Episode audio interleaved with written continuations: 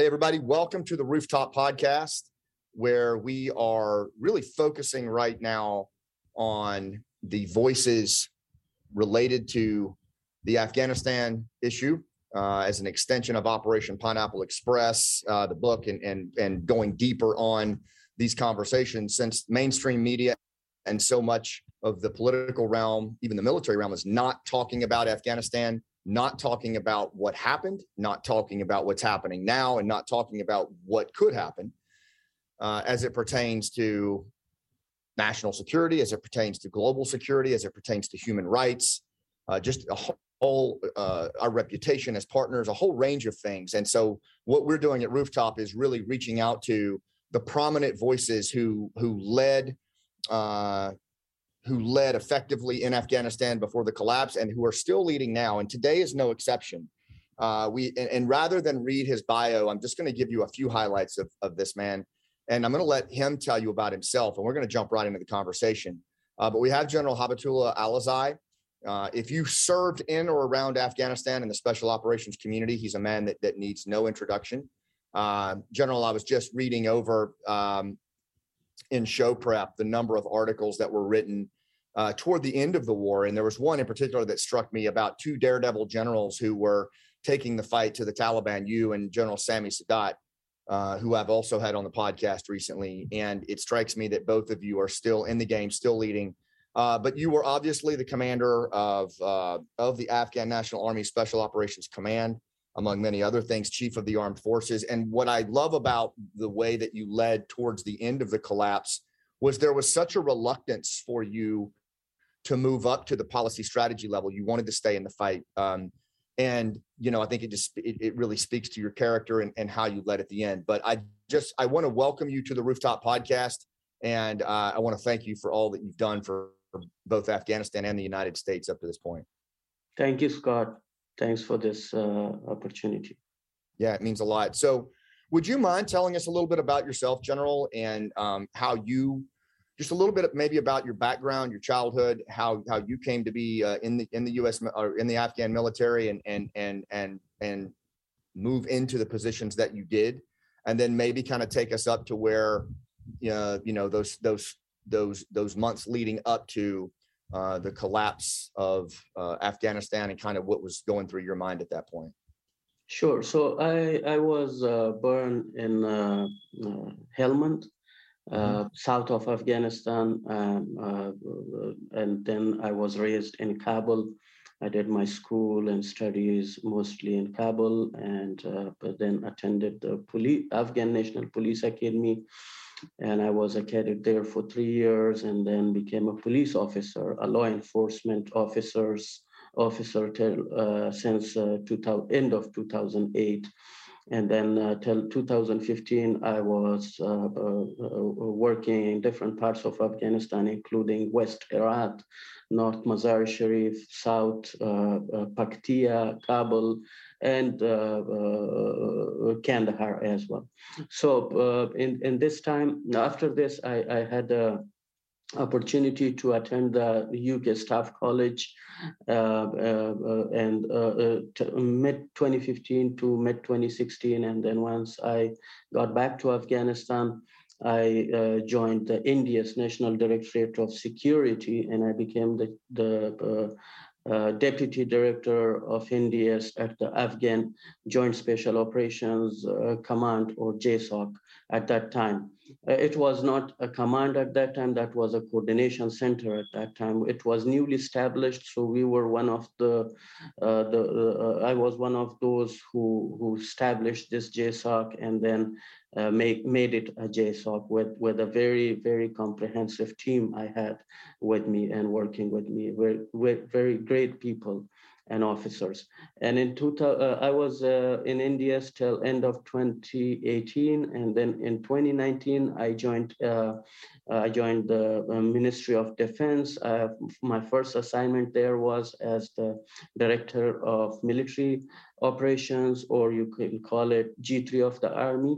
And then in 2020, uh, January 2020, uh, I became the uh, 29th Corps, Shaheen Corps commander in the north of Afghanistan. And then in January 2021, I became uh, the uh, Afghan National Army Special Operation uh, Corps commander. And uh, 11 August, I, I, was assigned as the last chief of general staff for the Afghan army. Okay, thank you for that. I appreciate it, and and thanks for that um, run up there, General.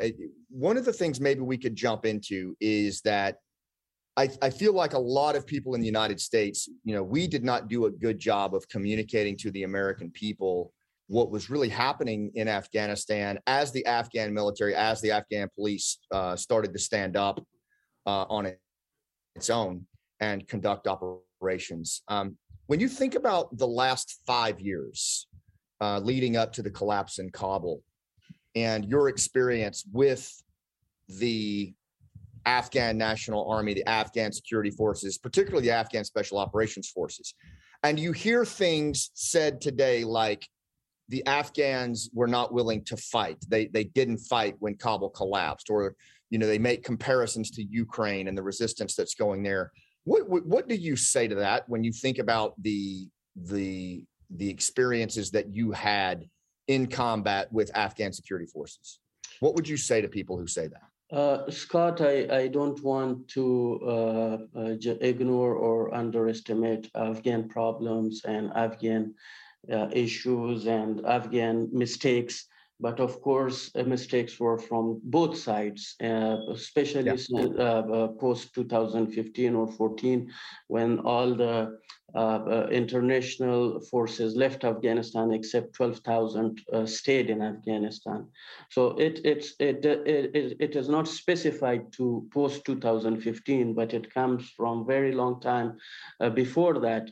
Uh, in 2014, when the U international forces uh, and US forces all they left their bases, the Afghan National Army was tasked to occupy those bases which were built and spent which was un- unnecessary at that time. That spread the forces and they became small targets for the enemy. They, they cut the supply routes, routes uh, around uh, uh, uh, lines of communication, and then it affected the cycles, uh, the training cycles, leave cycles, and operational cycles. The, we, we, uh, we, we were not able to cover them all with the specific air assets we had and specific means and tactical equipment we had. So it, it became very hard and hard and harder.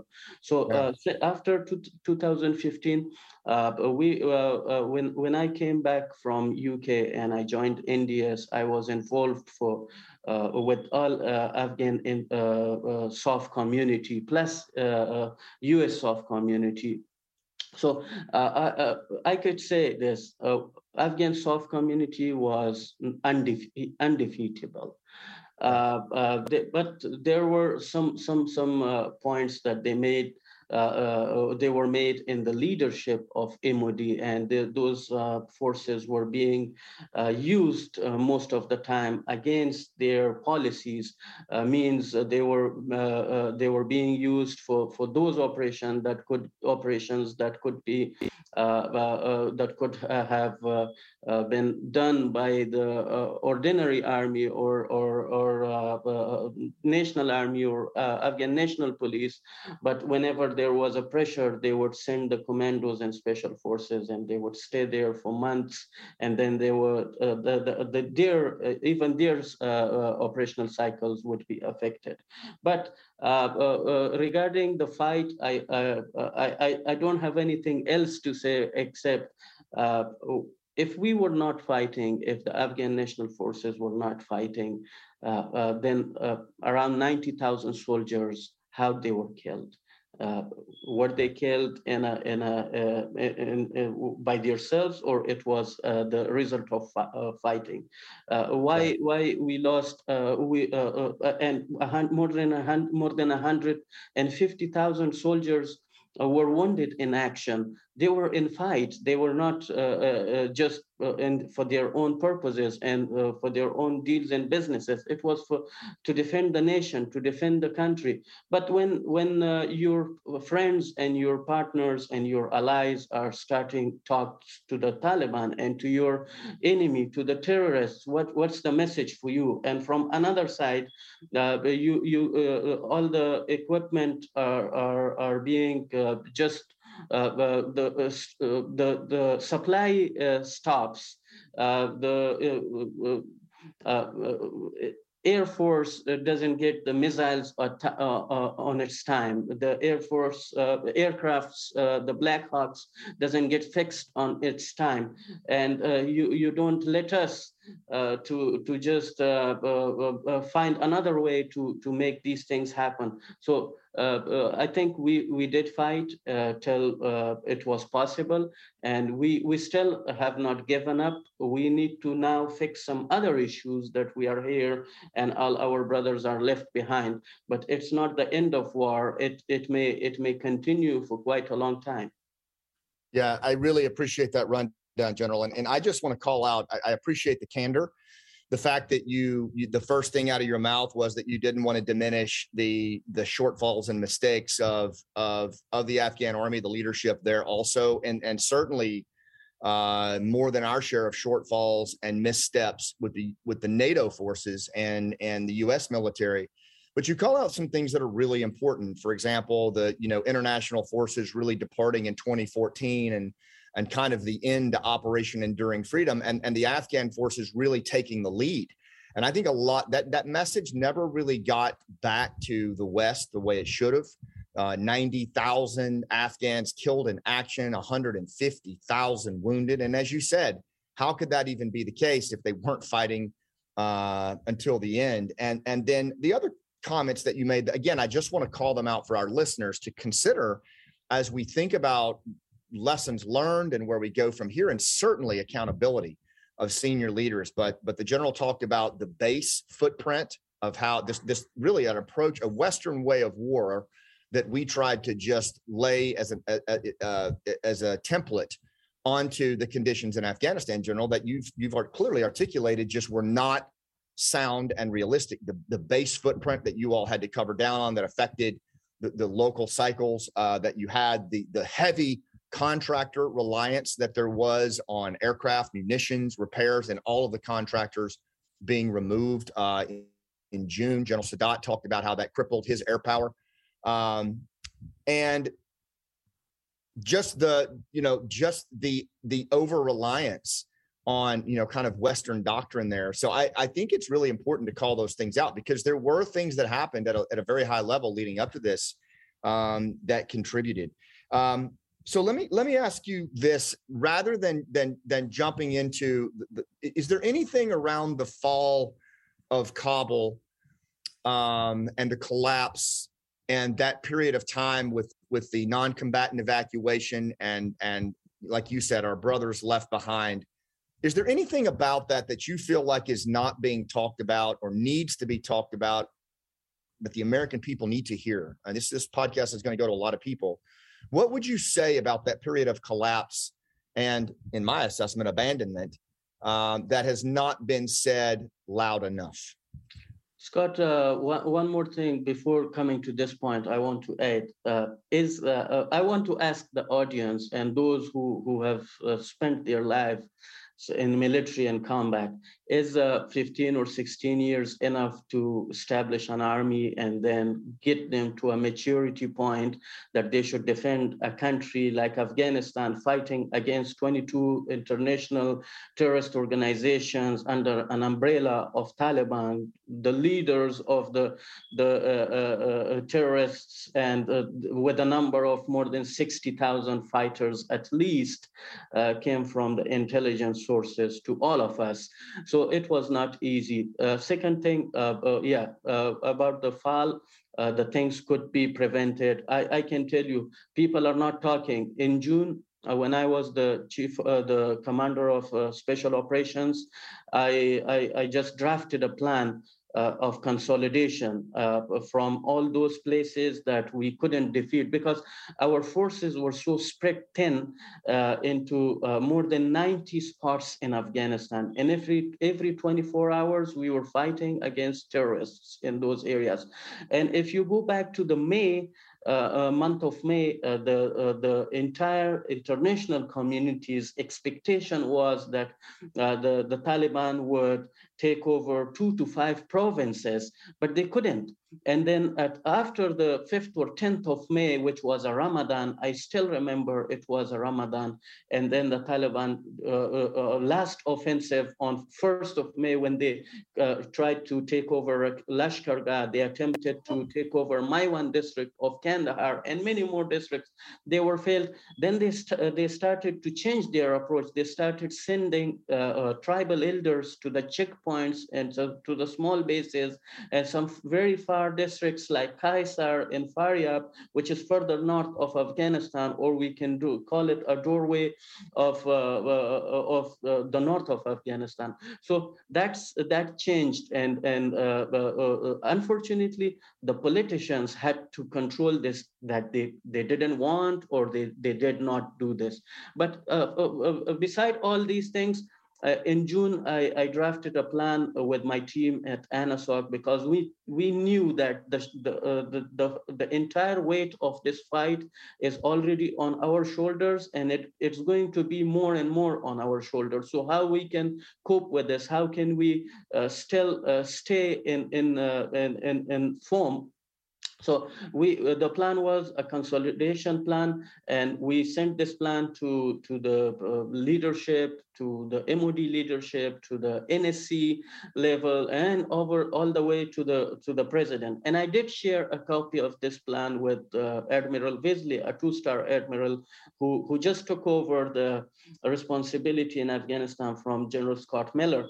So I shared these uh, with them, and we didn't. Uh, we we I knew my team knew that that we can't uh, resist in all over Afghanistan in 90 spots or maybe 120, 30 spots. The, the fight was uh, spreading and the last days we were in 140 or 30 spots we were fighting. So we didn't have enough men to fight that uh, war. Uh, still, uh, we, we, we, can, we were considering we are successful. But the, the, the, just the review of that plan took more than a month in, in the NSC level and strategic decision-making level. So uh, uh means uh, no one uh, cared. In the meantime, when the president of Afghanistan at that time, President Ghani, was traveling to US, I, I, I, I just uh, suggested uh, some uh, new and update and advanced equipment from them because the, the Air Force and uh, the commandos were doing a brilliant job together. We were so coordinated. We were doing everything together, uh, plus a special mission wing that was uh, directly working for me. So we came up with a plan that, okay, we need some drones, we need some uh, uh, updated uh, uh, weapon systems, we need some UAVs, we need some a more thermal system into our weapons and we need some technology to just help find the IEDs on the road. So we will, once we uh, consolidate to five positions in Mazar Sharif, Herat, Kandahar, Kabul, and Nangarhar, Jalalabad, and connect, uh, uh, keep them connected to the uh, to the borders with the uh, neighboring countries to just keep the supply coming for the people of Afghanistan and for us as well. So we will be we will have an upper hand but no one listened to us. No one gave us those equipment. I just got with my fighting for six, seven months to just ask for the UAVs. I wanted to put those UAVs with mortars because, because we didn't have enough A-29s to fly over all 90 spots 24-7 and provide the support for the forces to, to, to just uh, uh, stop the advance or Taliban or push them back. So we, we had to change, uh, bring changes into the tactics, but no one listened to to us. I just got five or seven UAVs for some advisors, special operation advisors. They were working and advising me, uh, and a colonel, a lieutenant colonel, was in charge of that. And I, I can only thank him to give uh, that he gave me those equipment, but no one else gave us, and no one was listening to us, yeah. and no one is talking about this. That we did ask. Oh, we said, okay, if US is leaving, still fair because we understand the politics inside us there is a pressure and uh,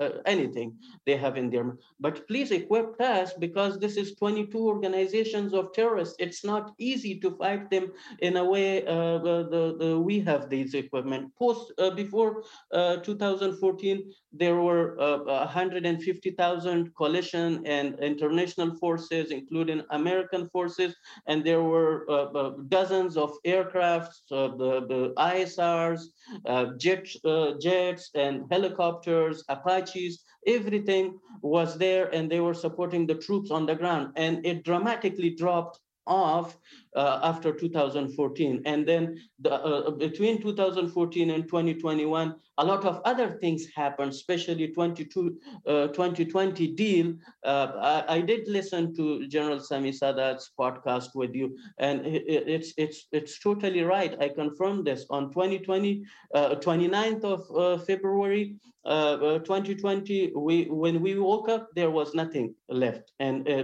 they were calling it's a rev reduction in violence unnecessarily. While we were making advances, we took over uh, uh, uh, 20, 12 fallen districts out of 22 fallen districts over the years in 2019 and 2020 back from Taliban. So these right. were all things we were doing, and we had an upper hand there.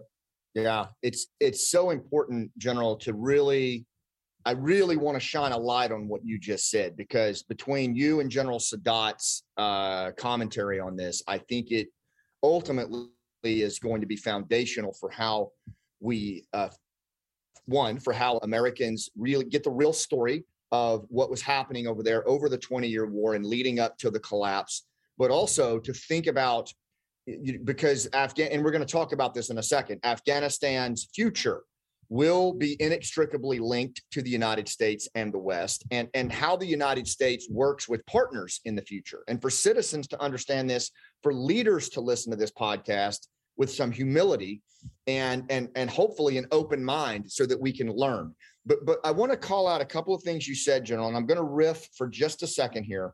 Um, but one of the things that you said was really, really important was how long does it take you know, is 15 years enough time to stand up and advise and develop an army that has the collective proficiency to deal with 22 violent extremist organizations, one of them being the very one that struck America the worst in its history.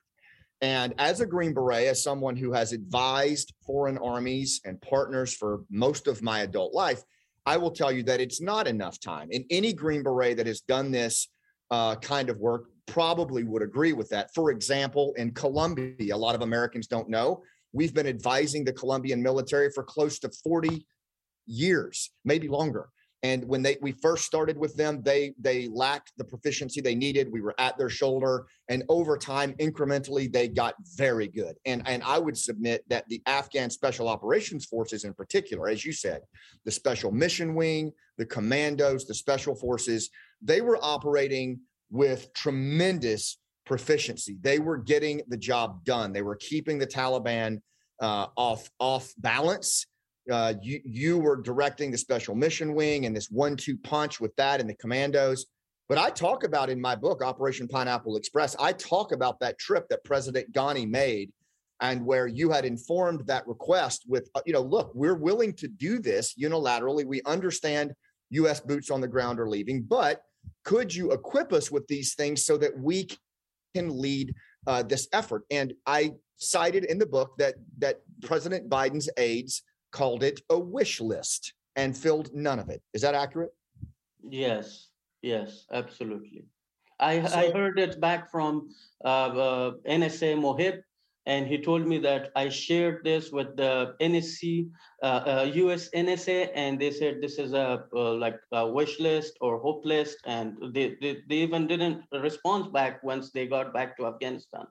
Yeah, And I want to call out too that, that a consolidation plan was put in place, a consolidation plan with Afghans in the lead, shrinking down the footprint in order to hold key terrain so that Afghan the, the free government of Afghanistan could survive. It took a month to review it.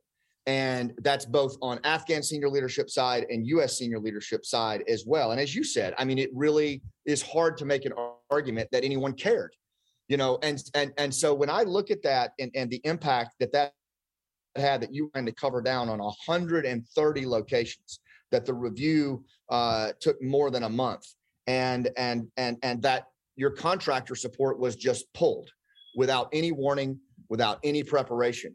I mean, all of these things are strategic indicators of just a lack of concern and frankly uh, a political uh, political decisions being made in a vacuum and senior military and diplomatic leaders staying silent. And is there anything else on this before we move into the collapse and the fall that we haven't covered? Because i do i think it's really important not for us you know assigning blame but for getting to accountability and figuring out what went wrong because i do believe that partnership is going to be in our future and, and we've got to we've got to learn some lessons here is there anything that we didn't cover on this general that that you feel like is really important to put out there I think uh, we are good till this point, but uh, but there is no doubt that the, uh, uh there were problems in Afghan side, Afghan politics, and Afghan uh, uh, national defense security forces, old leadership or previous leadership since 2002 and 2004. Uh, all the way to 2000, end of 2018 and uh, uh, start of 19. but you know, uh, US was giving full support at the time where they had no young generation that was the investment of last 20 years uh, till uh, 2017 and 18 when we grow, grew up uh, and we we came to the positions that now we can fix these problems uh, at least in a in a good way and we can be more effective in in uh, Afghanistan fighting these uh, global terrorism there and one one more point I, I, I want to add that we were not only defending our country, we were defending the entire world from terrorists. You, yeah. I, I, can, I can, I can uh, clearly say, if we were in Kabul, could Al Zawahiri come to a green zone and stay there? The, the, right. the deputy of Osama bin Laden, who, who just hit the, uh, the, the, the, the buildings in New York in 2001? No, never. That was not possible. So we were the investment. The young generation was the investment of the last 20 years of blood and treasure. But we came all the way up to the positions that now we could fix some problems and US left us. Yeah, I think that's so well said, General. And it, it breaks my heart as I hear you say it, but I, I, I want to echo what you've said. And I know so many um, Gold Star family members have called me. So many of my friends who I fought with in, in in in the war, you know, when all of this happened, they said, you know, what was it all for? What was the point? Why did we why did we lose our youth? Why did I lose my friend? Why did I lose my son? And you know, these questions just lingered in the air. But but for me, I, I have to say, as I listen to you and I listen to General Sadat, and I listen to some of the civil society leaders uh, that sat on the stage with you at the Global Friends of, of Afghanistan conference, and I hear the courage in their voice, and I hear their commitment to continuing the, to resist and struggle. It strikes me that it absolutely was an investment in in the youth of that country to to to to see what is possible. Uh, yes, for their lives, but also that this that what you and your peers did and and and could potentially do again is the ultimate antibody to the most violent extremists, the most dangerous violent extremists in the world. It is is is a is local resilience, local stability, and local security willing to take a stand against violent extremism. And that was a 20 year investment of blood and treasure that was really starting to emerge and manifest itself very effectively. Now it would have taken more time and more work, but but what's the trade-off now? What are we looking at now that we have abandoned that capability? Now, could you talk about what is Al Qaeda and these other groups doing? And what do you think is the potential cost of letting them do it without uh, a free Afghanistan standing between them and the West? Yeah, so current situation uh, uh, is is very dire in Afghanistan. Uh, not only Al Qaeda, there is Daesh. There are there are branches of Al Qaeda. Some of my friends were calling me and they were congratulating me uh, that uh, Al Zawahiri is hit. I said, yeah, Al Zawahiri is hit, but the new generation of Al Qaeda is there. Uh, Osama's son, Abdullah bin Laden, is there. Abdurrahman al Maghribi, the son in law of al Zawahiri, is there. There are some other uh, Middle Eastern uh, former special forces and intelligence community guys who have already uh, joined the Al Qaeda they are there. And the worst than that is Al Qaeda is now now working uh, uh, now working with uh, Iranians, uh, uh, being supported by Iranians, and Iranians are being supported by Russians. And their aim is not just have control over Afghanistan, but of course they are going they are threatening the Indian region. The AQIS team that they are they are uh, doing threatening the Indians to to to, to, join the future alliance between the uh, Russian, Chinese, and some other uh, states there in that region that, that are all, uh, uh, uh, except India, all of others are against US and Western interest and also against the Afghan interest and Afghan people. So they are there, Daesh is expanding every day. Their numbers are in thousands now.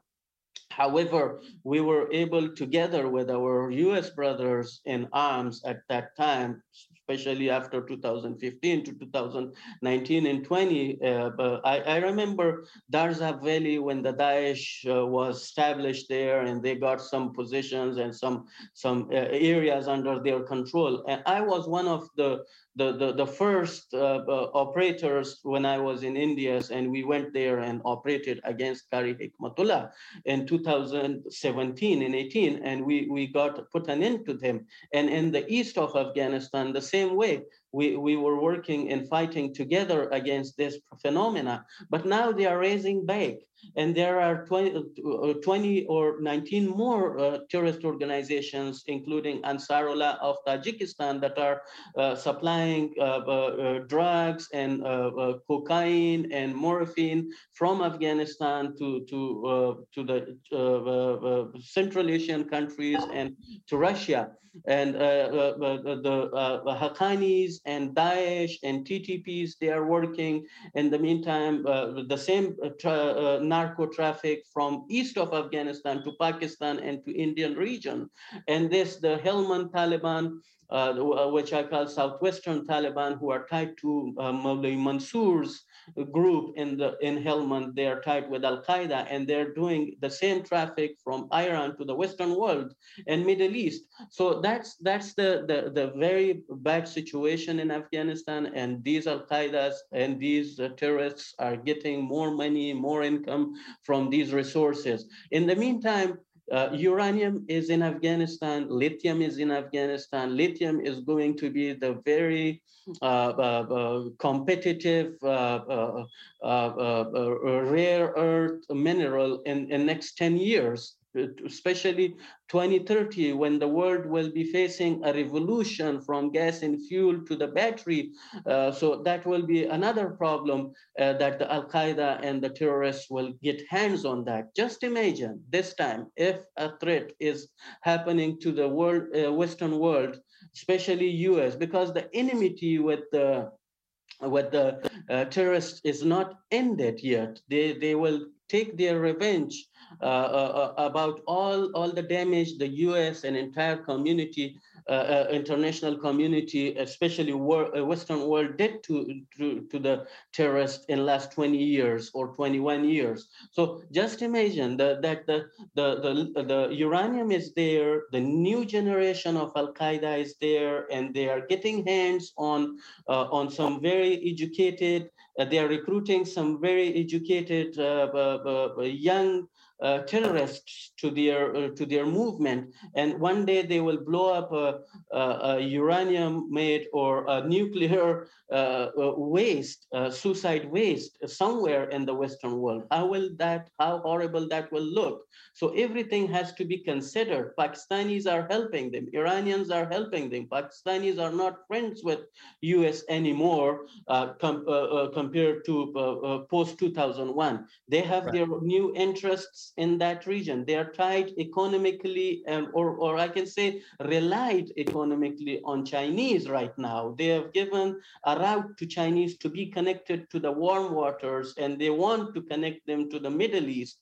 And then the Russians were uh, had, a dream in, in last 50 or 100 years to be connected to the warm waters or to the Indian region. And Pakistan is giving, uh, uh, enabling them to have that route uh, to be connected to the warm waters. So these are all those complex regional uh, uh, uh, games going on there, I can say, and they want to put pressure on Indians to, to join them. And that will be more horrible in the future if they that alliance become as a power there and they would have their own currency to fight the dollars and US currency and then the US economics in a broader way. And all the US uh, friends uh, might might be lost uh, because there's I can see uh, there's a very uh, dire insecurity, trust insecurity between U.S. partners in that region uh, and U.S. here, because everybody is thinking if Afghanistan was abandoned, what will happen to Saudi Arabia, what will happen to India, right. what will happen to South Korea and other countries. So these uh, these countries are also uh, looking for other options, I'm sure. So we need to take uh, some some very prompt and very decisive actions as soon as possible before it gets too late, and then we respond to different fronts. Uh, it's still early. Yeah, so th- that's just a great rundown, General. And I just want to call out a couple of things that I heard, and, and again, I hope our listeners are are leaning into this. Is is first of all is this collusion collaboration that you alluded to between uh, state and non-state actors. I mean, that is to me is a convergence. That is the devil's cocktail right there. It you know it is is is a convergence of Iranian and Al Qaeda, uh, Taliban uh, facilitation and hosting, and that Iranian effort, even fueled by uh, both Russian and Pakistan nefarious activity, and then even India potentially leaning into this mix. I mean, anyone who has even a rudimentary understanding of geopolitical issues like that, because of the state and non state actors, it gives such a terrible set of consequences to regional instability, which of course affects, look at what's happening in Ukraine and how it's affect our supply chain. Imagine, you know, that 10x with what we're talking about here, unchecked. And then don't forget about the Al Qaeda, the ISIS uh, narrative of bringing unmitigated violence to the apostate regimes as they see them of the Middle East, of Southeast Asia, and, and certainly the West and the United States. And they've proven this, like there's precedent for this. And we're starting to see um, a reemergence, as you talked about, a new generation. Bin Laden's sons there, Zarqawi's sons there, a, a, a growing capability of just unfettered safe haven. And, and for us, just 20 years coming out of 9 11, to not even be talking about this. Uh, can you speak to what is your assessment of the US government concern on this? Are people because I mean you clearly have a very good network because most of your force was was left behind, so they're there. Uh, can you speak briefly to the confidence in your information that you just provided, and what is the what is the awareness and concern from the West, particularly the United States leadership right now? Are you hearing anything? I mean, are you having these conversations? And I'm not asking you to divulge anything uh, sensitive. But I mean, is there a concern there, or are we just talking about this on a podcast? Yes, so we we are still connected. The only achievement I have with my team, with my brothers, with the generals, I'm connected still with. The only achievements we have, we are still connected to the ground, and more than two hundred thousand soldiers and officers are still left behind in Afghanistan, and they are in in, in the villages, they are everywhere. So we, we, we uh, not only that, we are connected to the people on the ground and we, we get information uh, and they are seeing things and they are sending us this information. So I'm quite confident about these things. The, another thing about US government, there's I, I see two la- two layers in U.S. government. One is the layer that are not the decision makers, but they are concerned. They are technical people. They understand this. They we we are talking to them. I did talk to them. I had some meetings with them in, in DC, and still those we, meetings are going on. They are really concerned with the situation, but they're not the decision makers. The decision makers and the policy makers, Uh, uh, uh, we, we, we, we still want to knock on their doors and let them know that, okay, this is going on. Are you going to take it seriously? But they don't care because they're so much busy with Ukraine stuff and they have forgotten if Chinese invade Taiwan and Afghanistan stays the same thing and Al Qaeda grows up, it will be a very uh, a horrible nightmare for the U.S. security. And uh, yeah. this this sound and this uh, voice has to be supported uh, uh, uh, to, to to reach to their ears and to to to take them to the point that they could make some decisions at least uh, uh, have an alternative uh, for, for the situation if they face in next one year or two years if, if something happens horrible. So currently they are not working, they are not thinking, the decision makers, I mean, they are on any alternatives uh, uh, of Taliban and uh, terrorists in, in Afghanistan. so I think that's that's the, the worst I, have ever seen.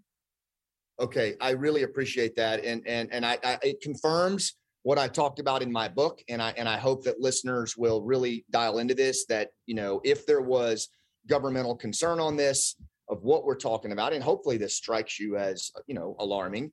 Uh, certainly, General Alizai and General Sadat would would be able to speak to that because they they're very very tied into it, and there really has not been any substantive outreach by either policymakers or decision makers. Only the folks in the trenches who have lived this, who have spent 20 years of their life or more uh, dealing with this, and they see this devil's cocktail brewing together again. And what a what a terrible, inexcusable, you know, post 9/11 part two testimony that's going to be. Um, and I think without an active, without an informed citizenry, who as we go into these midterms and as we go into uh, an opportunity to address politically what the United States does on this. Here's what I would say to you this is not a Republican issue. This is not a Democrat issue. This is an American issue. This is a global issue. Um, if you, you know, if you're quick to say, hey, the Biden administration owns this botched withdrawal, yes, they do. But I will tell you something. You heard General, uh, you heard General Alizai talk about the negotiations that went on directly with the Taliban and excluded the Afghan senior leadership and the military and marginalized them and set this whole thing up. That was under the Trump administration. And I think as citizens and what we stand for on this podcast in Rooftop Nation is we don't just plant our flag next to a senior leader because they're our guy or they're our girl, right? If decisions were made, if policy decisions were made that are wrong, they're wrong. And we need to step back and have the intellectual honesty to look at that and demand change people in office, put people in positions of command who are going to do the right thing and, and look at the problem as the problem and not through a partisan lens that is frankly putting this nation, the West, and and certainly, you know, uh, Afghanistan at, a, at an unacceptable level of risk. So um, let me ask you this, Jenna. We only have about 15 minutes left, and I, I would be I would fail you if I did not, and I think our listeners, if I did not get to this point. There was um, uh, an article that was written shortly after the collapse, and I know you know the one I'm talking about. And it was an article where uh, it showed you sitting on the side of the street, um, in a in a state that I could only imagine. I, I can't even imagine uh, what you must have been feeling, uh, and and I'm not even going to try to pretend that I know. Um, but but it really to me as a as a person who served multiple tours in afghanistan as a special operator um, and and someone who loves his brothers very very much it really broke my heart to see that and I have friends here, commandos that I'm sponsoring in the United States, and I see that same look. I see that same look in our special operators. And there, there were so many of our community Afghan partners that were left behind. And, I, and I'm speaking because I worked directly with them, the Afghan special operators. I was wondering if maybe you could talk a little bit about what's going on with that, what's happening to first our partners in Afghanistan, what are they going through right now? And then also maybe you could talk about what our partners here in the United States and other countries are going through as they try to transition to this new country, because I think we need to be aware of both. So yeah, uh, uh first of all, that picture, I, I, that day, I was uh, in those days, I was getting several calls and messages from all our brothers left behind, and they were asking, and they were asking me very tough questions about what will be their future and i didn't have any answers for them. So i was so much down at that day and i know i don't know how how someone took that picture and uploaded that. But in the meantime uh, this is a reality that all of our brothers are are left behind. Uh, uh, 60 percent of of the of the uh, Afghan uh, forces, including everyone, are, are still doing nothing. 10% has joined the uh, Taliban. Uh, uh, these are technical people that they have joined the Taliban and Taliban have recruited them. And around 10% uh, of them are in Iran already, including SOF community commandos and special forces. And then the, around 5% of them inside Afghanistan has joined resistances, different resistances. And there are some, some, some uh, uh, reports and some information that the, uh, some of them might have uh, already joined ISIS as well, which is another horrible uh, uh situation and then the rest of them have spread to the western world to us to australia to europe to uk everywhere. So uh, uh, including pakistan and tajikistan. So uh, this is their situation. But the worst thing is when our soldiers especially uh, not only special forces but other some other ana soldiers and officers as well when they uh, were in in iran a few months back and they were going to uh, extend their visas and they were uh, uh, uh, reaching out to those offices, those immigration offices, the, the, the, the uh, the immigration officers would tell them that, okay, we would extend your visas on one condition. If you go to fight in Yemen against the, the Western uh, well, uh, for, for, for the Iranian mission there. So that, these are all are very horrible and, and uh, uh, uh, worse situations. And these are striking me, striking me uh, that, uh, okay, those people who were trained for last 15 or 20 years by inter, US special forces, US elite forces and US officers, and now they, how will that look if they join join terrorists? How will that look if they join the, the, the uh, those states that are already against the U.S. interests uh, for, for quite a long time? So that's that's the horrible situation there, and I, am sure we can't uh, uh, evacuate all these uh, couple hundred thousand soldiers plus their families to U.S. or to other countries, but what should be the solution for the future?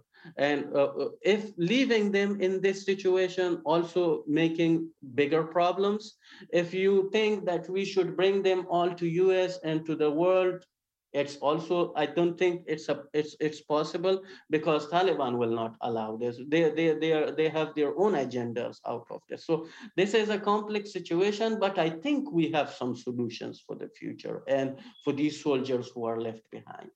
Can you talk about some of these solutions, General? Because I know when I interviewed General Sadat, he seemed pretty clear about the similar to what you said, and I think you're right. I, there's no way that we can evacuate, um, you know, over a hundred thousand uh, war fighters and their families I, at the rate that the, this is going with the SIVs, and and and those war fighters are not eligible for SIVs. I think the most at risk commandos, special forces, special mission wing uh, certainly need to be afforded opportunities. I think there's a, a huge need for humanitarian support that excludes negotiating with the Taliban uh, that's needed. But but I'm just wondering when General Sadat talked, uh, he talked about the, uh, the, the resistance and and what the future of Afghanistan looks like. I know that came up some at the Global Friends of Afghanistan conference.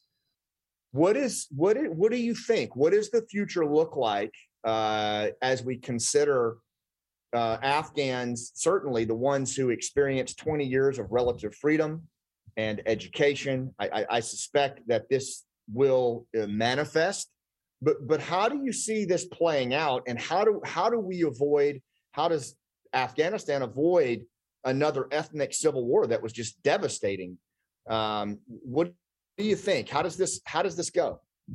Yeah, internally, Afghanistan is a very uh, is in a very uh, uh, uh, dire situation. I can say again, it's it's going to be a civil war if we don't fix the problems now inside Afghanistan, and it will lead Afghanistan to a split uh, between North and South and Central uh, Afghanistan. But there are some ways, as you earlier mentioned, Scott, that uh, there is no Uh, Republican, there's no Democrat. It's about USA. It's about America. So uh, I, I, I have the same feeling for my country that there should not be, eh, when it comes to, uh, to the Afghans, it should not be Northern Alliance, Taliban, or anybody else, or us. It should be Afghanistan first. So the solution I see based on the background, based on last 40 years or 50 years that Afghanistan was always in a fight and every government that was coming with fight and power, it would have a resistance against them. So if we are going with a peace negotiation first to have to give the a sense to the Afghan people and international community that we really want to fix this problem with negotiations and talks. Now it's too late that we say we don't want to talk to the terrorists because US already started talking to them and they are working with them. So now we should also push for, for sometime that we, we should give a sense to the Afghan people that our first option is not a fight because they are all tired. Afghan people are tired of fighting in last half a century. But still, if if if those those uh, uh, uh, talks and those negotiations doesn't work, then the fight will be much easier from uh, for us from uh, all aspects. Uh, if you look at that from Afghan aspect, it will be easier. No one will blame us that you chose the fight first. And from international community, that they are also saying that fight is not the solution for Afghanistan, and they are true at some extent. Well, they they will be also not telling us that you chose the fight first, but but for both of these courses of action, we need to make a formation. I mentioned this in the Global Friends of Afghanistan conference as well. That formation has not, uh, uh, that, that has to be a third, third party who should be national, who should act nationally. There should not be any Tajiks, Uzbeks, Hazaras, Pashtuns. There should be just Afghans. And that party could be raised from former Afghan National Defense and Security Forces because they are national and they acted nationally for last 20 years. I remember the guy, the, the, the, the soldiers from Panjshir were being killed in against the terrorists in Helmand. I remember a, a, a, a guy from a soldier from, from Nangarhar or Paktia would be killed in Faryab against a terrorist group.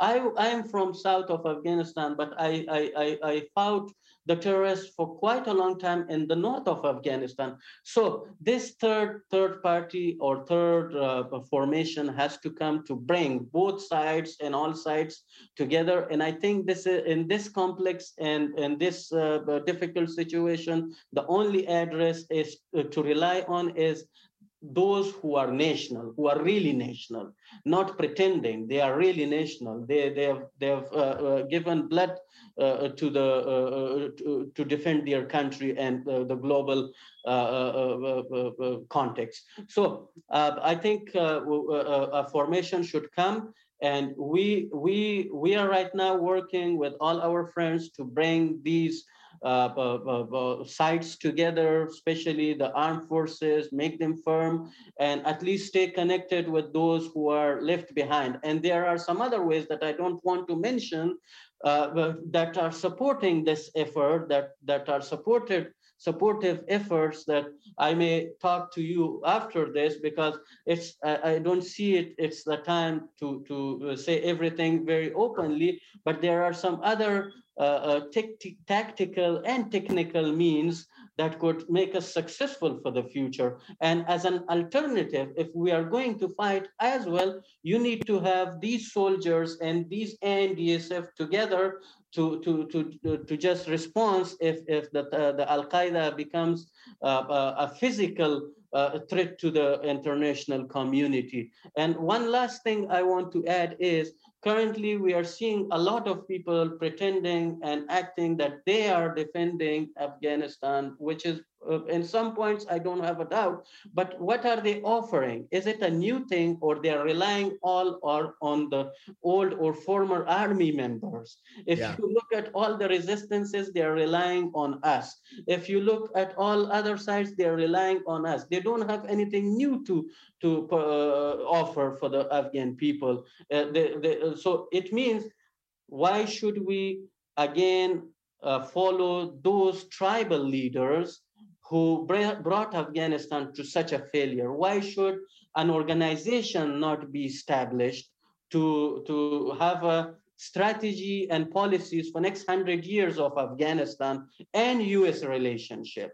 Right. The, the unfortunate point uh, over the last four years, or in, especially in our uh, history was always Afghans were relying on individuals or on some specific tribes. This is not the time to, to rely on individuals or on specific tribes. This is the time to rely on such national organizations to uh, have a system established for the future of Afghanistan and then solve all the ethnic, tribal, and, and other minorities uh, problems in Afghanistan for next hundred years and become a very reliable partner uh, at the end of the day for US to, to, to just uh, help them uh, at least if, if they can't counter the total thing to stop them, to disrupt the, the enemies of US in that region.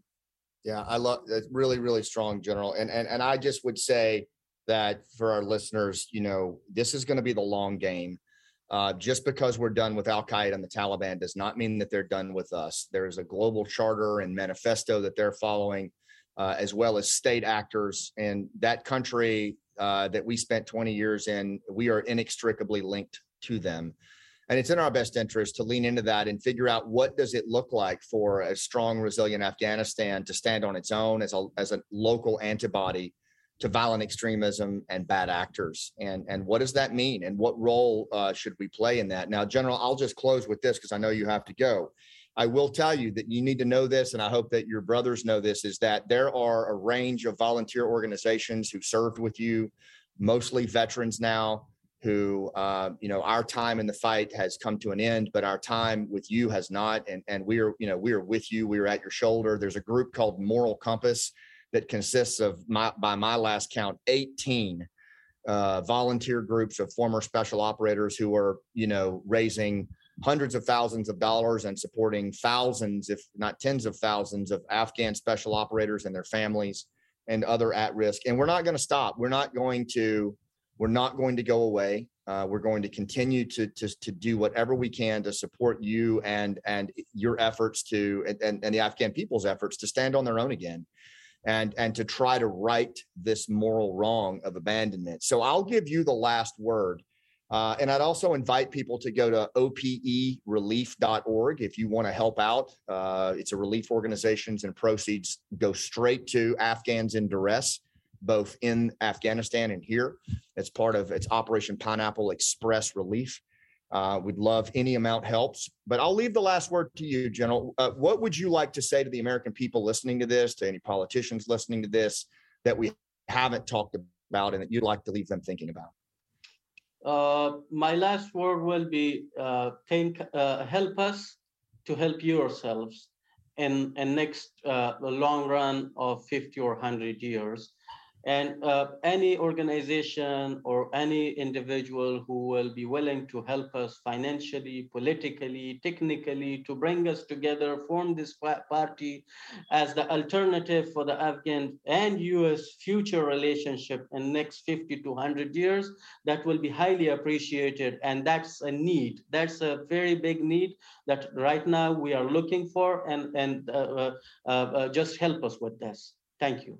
Absolutely, General. You and I are joined at the hip, and any, you always have a voice here. You always have this platform. I hope that you'll come back, and we'll continue to grow this. We're going to push this around the country, and uh, you and I will pull up in a separate call. But I know you need to go, and I just, on behalf of of all of our listeners and our volunteers, thank you for what you've done and continue to do for Afghanistan and the United States.